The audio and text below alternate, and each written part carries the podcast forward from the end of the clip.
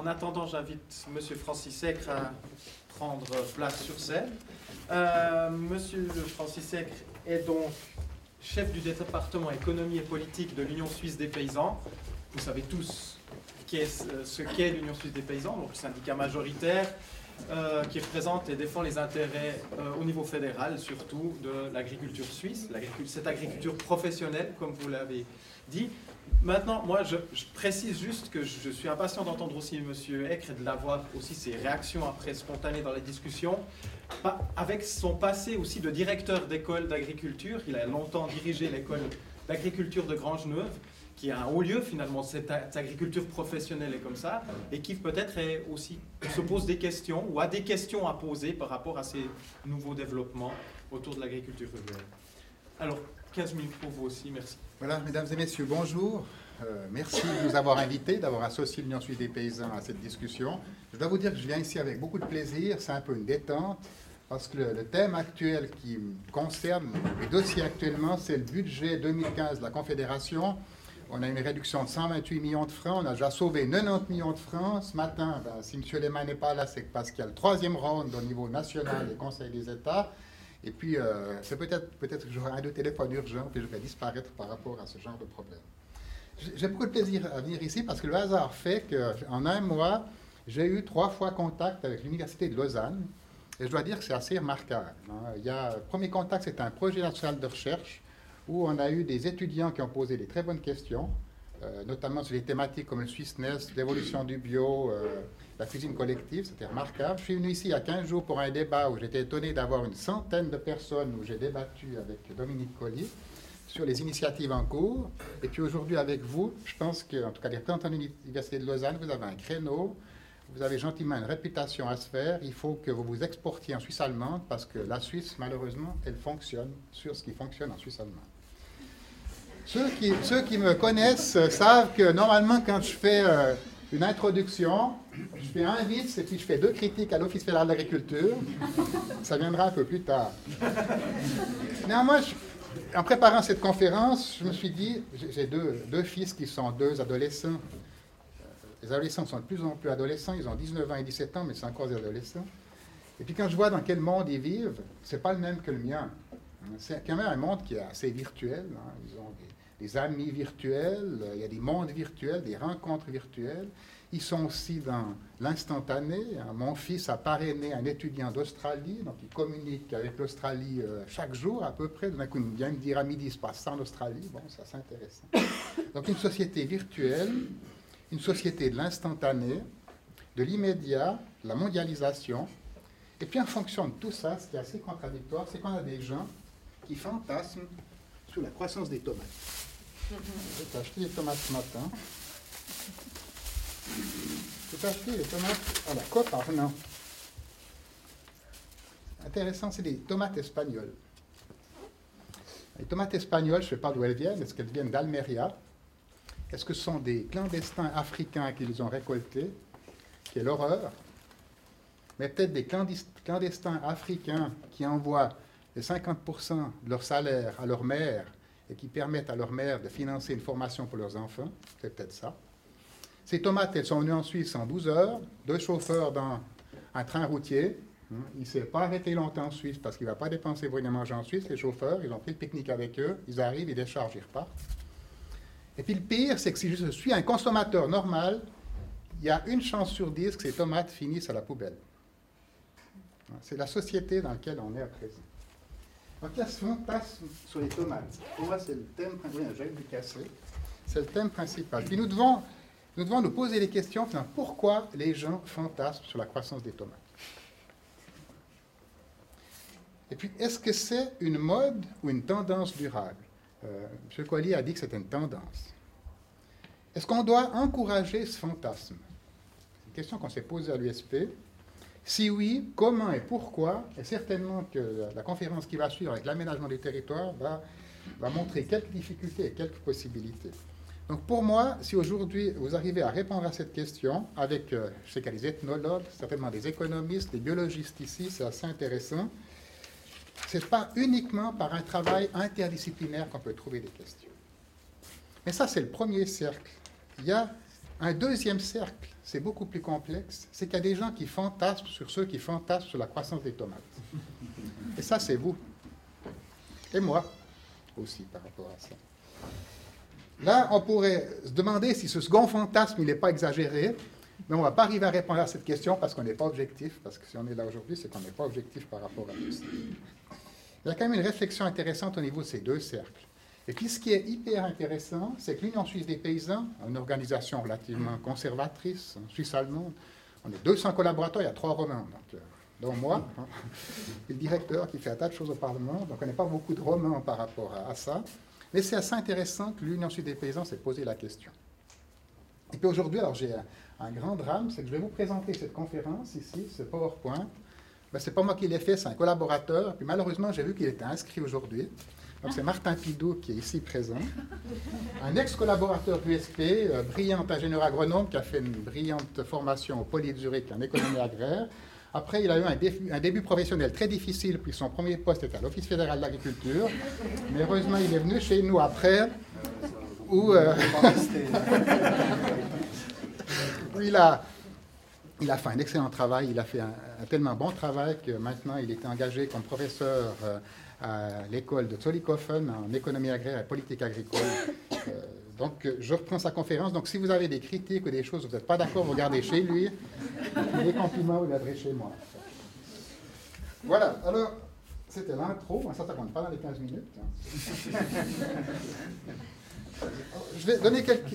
Je dire, par rapport à ce que, ce que Dominique Colli a fait, moi, je vais euh, me limiter, c'était la volonté de ce, travail qu'on a fait sur une vision qui est nationale de la problématique. Je trouvais très intéressant qu'on donne la vision internationale, mais nous, notre travail, c'était de se limiter au niveau national. Ce n'est pas parce que l'USP s'intéresse. Qu'est-ce qui se passe au niveau national Cette année, on a beaucoup fait de choses au niveau international. C'était l'année de l'agriculture familiale. Et puis, on a beaucoup, on a, on a institué un dialogue nord-sud dont chacun peut profiter. Euh, ce qu'on constate, c'est que l'urbanisation de la population est en constante progression et qu'il y a de nouvelles formes d'agriculture qui voient le jour. Et là, je reviens sur mes questions. Est-ce que c'est une tendance ou une mode? Notre boulot à nous, c'est de réfléchir à des stratégies, à faire des fois des, prévisionnistes. Et puis, il y a des éléments de mode, ça va durer un certain nombre d'années, ça va retomber. Et puis, il y a des éléments qui sont des tendances durables. Et puis, on doit monter ces tendances durables. Ça, c'est la première question. Parfois, j'ai un peu l'impression que c'est du relookage de quelque chose d'existant on trouve des nouveaux termes, des nouveaux mots, surtout en anglais, ça fait plaisir, mais il y a des choses qui existent depuis longtemps. Et puis, la question d'importance, la difficulté qu'on a eue avec Martin au niveau de l'USP, c'est que la première réaction de nos collègues, c'était de dire ça n'a aucune importance économique. Mm-hmm. C'est quoi Des fois, on dit la vente directe, c'est euh, un 3M un samedi matin, le chiffre d'affaires. C'est pas plus que ça. C'est dérisoire. Même les légumes en vente directe, c'est dérisoire par rapport à l'ensemble. Donc, la force économique ou le marché, c'est faible. Mais après, ce qu'on a essayé de faire, c'est de dire, il y a une valeur socio-culturelle derrière tout ça qui est intéressant. Et puis après, notre boulot, parce que moi, mon boulot, c'est de faire du lobbying politique, on s'est dit, il y a peut-être ici aussi quelque chose à faire dans le cadre d'une approche politique. Moi, mon objectif, c'est d'améliorer le revenu des paysans suisses. Et puis là, tous les coups sont jouables par rapport à ça. On va s'associer avec n'importe quel parti politique, n'importe quelle organisation. Le but, c'est d'améliorer le revenu des paysans suisses on se bagarre dans ce sens-là. Ce qui est aussi intéressant dans l'introduction, on parle toujours en Suisse de l'agriculture de plaine et de l'agriculture de montagne. Maintenant, on est en train de faire avec la PA, la politique agricole 14-17, une grande correction. On va déplacer des centaines de millions de la plaine à la montagne à juste titre. Et j'ai toujours pensé qu'on devrait aussi parler d'une agriculture périurbaine peut-être une approche différente que certains s'imaginent, mais vous ne faites pas la même agriculture quand vous êtes dans la banlieue de Lausanne ou de Genève que si vous êtes au centre de Gros-de-Vaud. Il y a une différence par rapport à ça, et on doit peut-être réfléchir, il y a des avantages, des inconvénients qui sont dus à la situation, et qu'on devrait avoir une approche peut-être différente sur l'agriculture périurbaine. Mais dans le cas de la politique agricole, il y a l'exemple que M. Colli a présenté, qui est, juste, qui est une ordonnance intéressante, malheureusement pas assez utilisée, mais on n'a nulle part dans la politique agricole cette approche d'agriculture périurbaine. Ça, ça n'existe pas actuellement. Ça, c'est un élément Ok, donc l'agriculture en ville, culture, transformation et distribution de produits agricoles en ville dans la périphérie des villes. Il y a cet élément de proximité. Mais les distances sont quand même assez étonnantes. hein. Là, maintenant, on est en train de se bagarrer. On a une intervention politique au Parlement pour avoir le droit avec les lisiers. On ne doit pas dépasser 6 km. On parle de 6 km, de 15 km.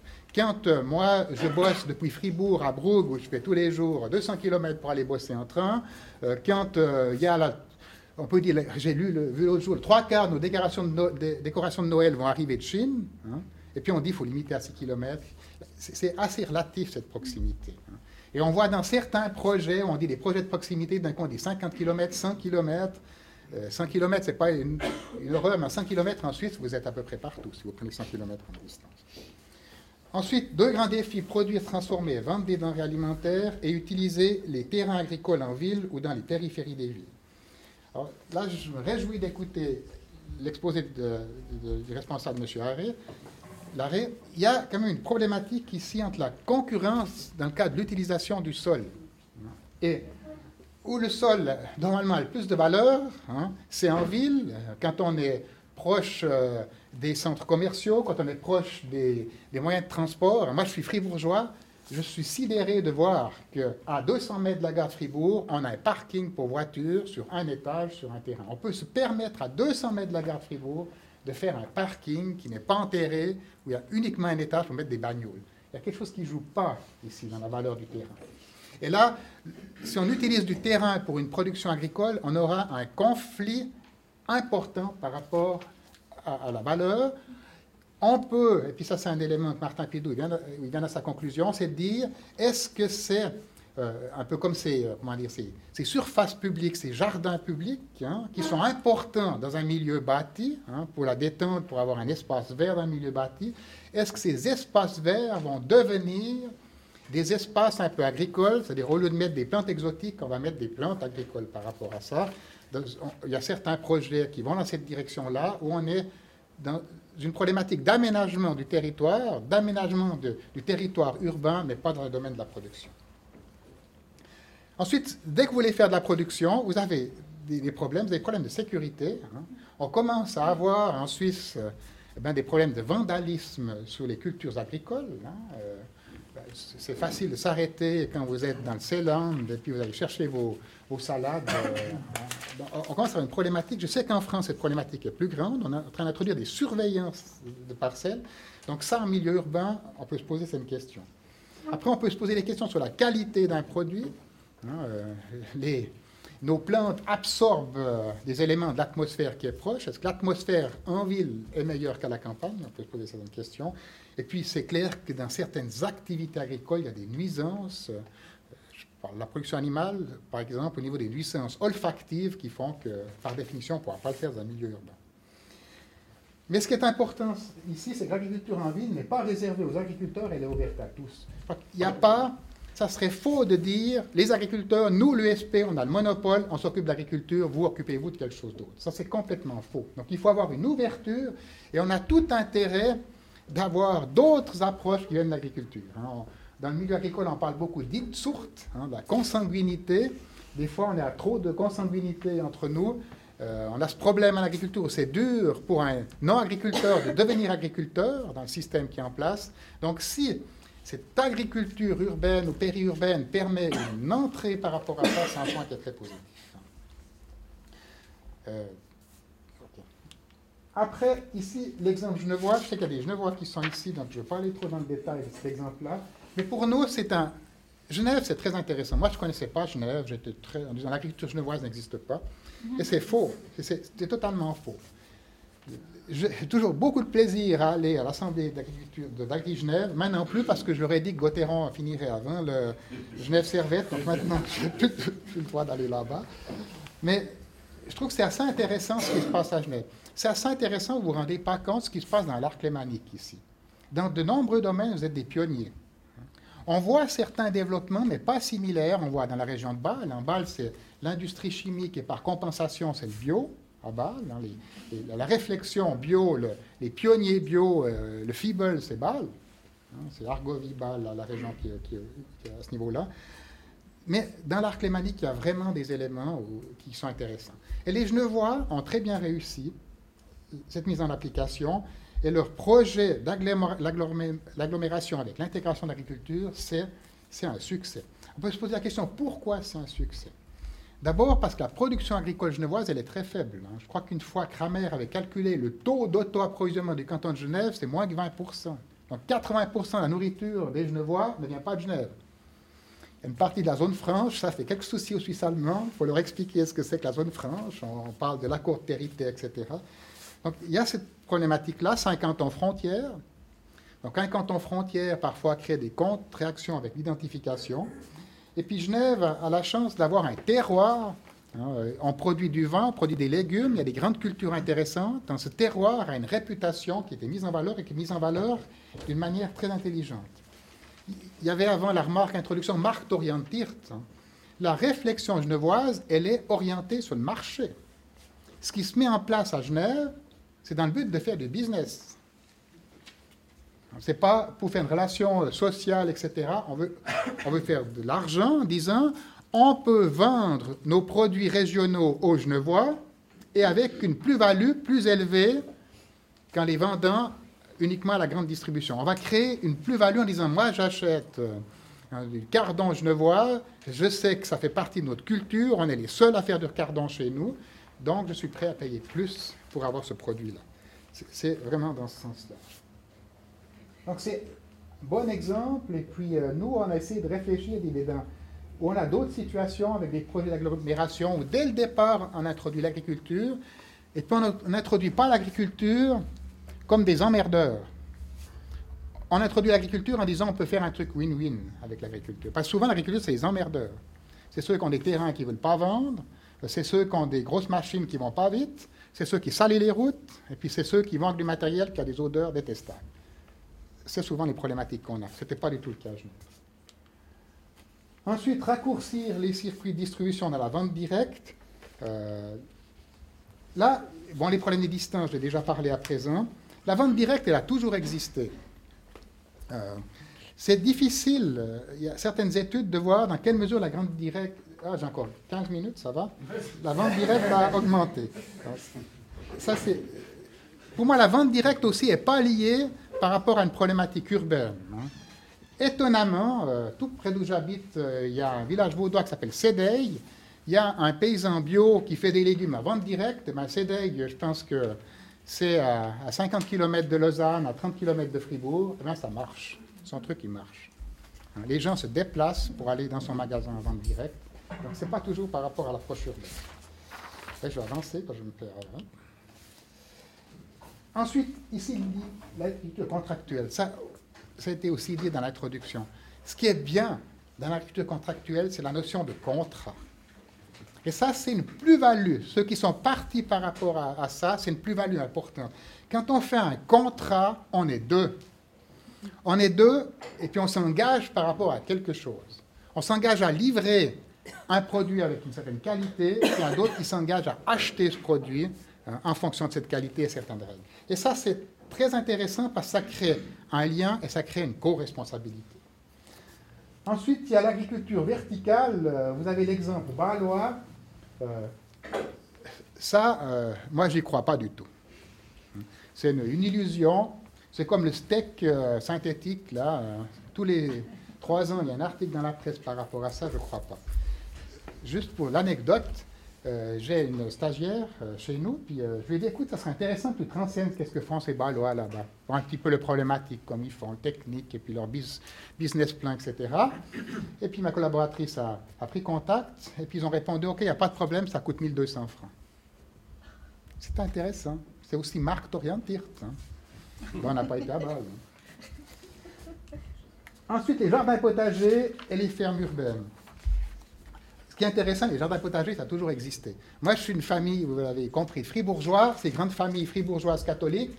Et puis, euh, il y en a un qui est resté à la maison, puis les autres sont partis. Puis, ils ont été où? Ils ont été douaniers à Genève, ils ont été bossés à l'atelier des CFF à Yverdon, ou ils sont venus bosser dans les abattoirs à Arnhem. Qu'est-ce qu'ils ont fait? Eh bien, ils, ont, avaient tous un jardin. Ils habitaient tous dans une tour, et puis ils avaient un jardin. Ça faisait partie de leur culture d'avoir ce jardin-là. C'était cette culture campagnarde. Après, il y a une deuxième génération qui a ces jardins à présent. Si vous regardez, c'est beaucoup d'étrangers qui ont ces jardins. Ça fait aussi partie de leur culture, qui font relativement bien. Vous n'avez qu'à voir ces, zones jardins. L'entrée de Berne, il y en a un joli. Vous regardez les drapeaux qui flottent au-dessus. Et puis vous imaginez euh, la, diversité des gens qui viennent par rapport à ça. Maintenant, pour le futur, ces jardins, qui, qui, sera ces jardins, qui vont gérer ces jardins? Il y a aussi pas mal d'illusions. L'agriculture n'est pas simple. Les tomates, c'est pas simple. Si vous avez des insectes, les tomates, vous n'avez pas trop de risques. Il y a d'autres produits, il y a plus de risques. Hein. Ben, il y a beaucoup d'insectes qui arrivent à un moment donné, ça pose certains problèmes. Non, c'est aussi dire, cette réalité, elle est intéressante. Si les gens commencent à bricoler sur la production, qu'ils se rendent compte, non, de bleu, euh, il faut que j'arrose tout le temps. Si je rate une fois, ça pose problème. Euh, j'ai des insectes, comment je fais? Que je trouve, je trouve une, une approche bio pour lutter contre les insectes, et je prends un, insecticide, comment je fais par rapport à ça? Et puis si je mets des tomates après, je ne peux pas mettre une autre culture, parce que ça joue pas, il y a des parasites qui vont suivre. Et puis ils se disent, non, de bleu, c'est compliqué. C'est compliqué. C'est vrai que ce n'est pas compliqué d'aller au magasin Coparnan, d'arriver et d'acheter trois tomates. Ça, c'est simple. Les produire, c'est plus compliqué que ça. Et ça, ça risque de poser des problèmes. Voilà, j'arrive dans les dix dernières minutes. On a, essayé de faire une évaluation du potentiel des nouvelles formes d'agriculture. On peut discuter par rapport à cet élément-là, les projets d'agglomération, les circuits de distribution, l'agriculture contractuelle, l'agriculture verticale et les jardins. Et puis, ce qui est très intéressant, c'est qu'est-ce qu'on a analysé? Le potentiel de développement en Suisse d'ici à 2030, le potentiel pour renforcer l'approvisionnement d'air alimentaire local, est-ce qu'on va renforcer ça? Il y a des projets où c'est très très négligeable. Les projets d'agglomération pour nous, c'est possible. Potentiel pour renforcer les liens producteurs et consommateurs, ça, c'est un élément fort. Potentiel pour améliorer la communication autour des défis auxquels l'agriculture est confrontée, ça, on le voit partout. Potentiel pour améliorer la création de la valeur ajoutée dans le secteur agricole et potentiel pour améliorer la biodiversité euh, près des villes. Donc, on a essayé de faire une analyse par rapport à tout ça. Et puis la conclusion, j'y arrive, dans le respect du timing. La conclusion, c'est dire les plus, euh, les plus de cette approche agricole, ça renforce la communication autour des défis que doit relever l'agriculture. Quand j'explique à des gens que si vous avez un veau, vous avez 9 chances sur 10 qu'il aille des vers. Les gens, et dans le bio, c'est une grande problématique. Comment on fait pour limiter ces infections? Parce que personne ne veut avoir des vers dans sa viande. Les bio, j'ai été visiter le FIBEL, ils font des choses très intelligentes avec des champignons, avec des approches par rapport à ça. Il y a sont tous ces solutions fantastiques. Mais on a un problème. La nature, elle n'est pas. Euh, tout, n'est pas joli. Il y a des problèmes par rapport à ça. Offrir la possibilité de former de nouveaux partenariats. Hein, c'est clair. Je ne sais pas, mais l'agriculture contractuelle, combien de gens ont signé un contrat? Je ne sais pas, en, Suisse romande, 6 000, 8 000, 10 000 personnes ont signé un contrat. C'est intéressant. C'est intéressant, ces gens-là. C'est mettre l'accent sur certains messages clés c'est présenter de nouvelles techniques de production et de nouvelles approches. Hein, ça, c'est intéressant. Les risques. Il y a un risque pour nous, c'est qu'on a deux approches parallèles de l'agriculture. C'est qu'il y a l'agriculture conventionnelle de l'Union suisse des paysans, et puis il y a l'autre agriculture hein, alternative, et puis d'un coup on a un conflit entre les deux, puis qu'on dise, comme ça s'est passé parfois avec le bio, c'est qu'il y a les bons, puis il y a les moins bons. Et ça, non, on doit absolument l'éviter. Il y a aussi un risque de confusion entre l'agriculture et l'aménagement paysager. Quelle mesure l'agriculture urbaine contribue à un aménagement paysager? Est-ce que c'est encore l'agriculture ou pas? Un conflit d'intérêts avec euh, les nouveaux acteurs du secteur agricole. Euh, l'idéalisation des fermes urbaines et la diabolisation de l'agriculture traditionnelle, ça c'est déjà venu avant. Et puis ce qui est pas, ce qui est en rouge en dessous, mais ce qui est le plus important, merci beaucoup, c'est de dire que le risque principal pour nous, pour la défense des intérêts, ça serait de ne pas s'intéresser à ces nouvelles formes d'agriculture. Et c'est pour ça que je suis là aujourd'hui. Je vous remercie de votre attention.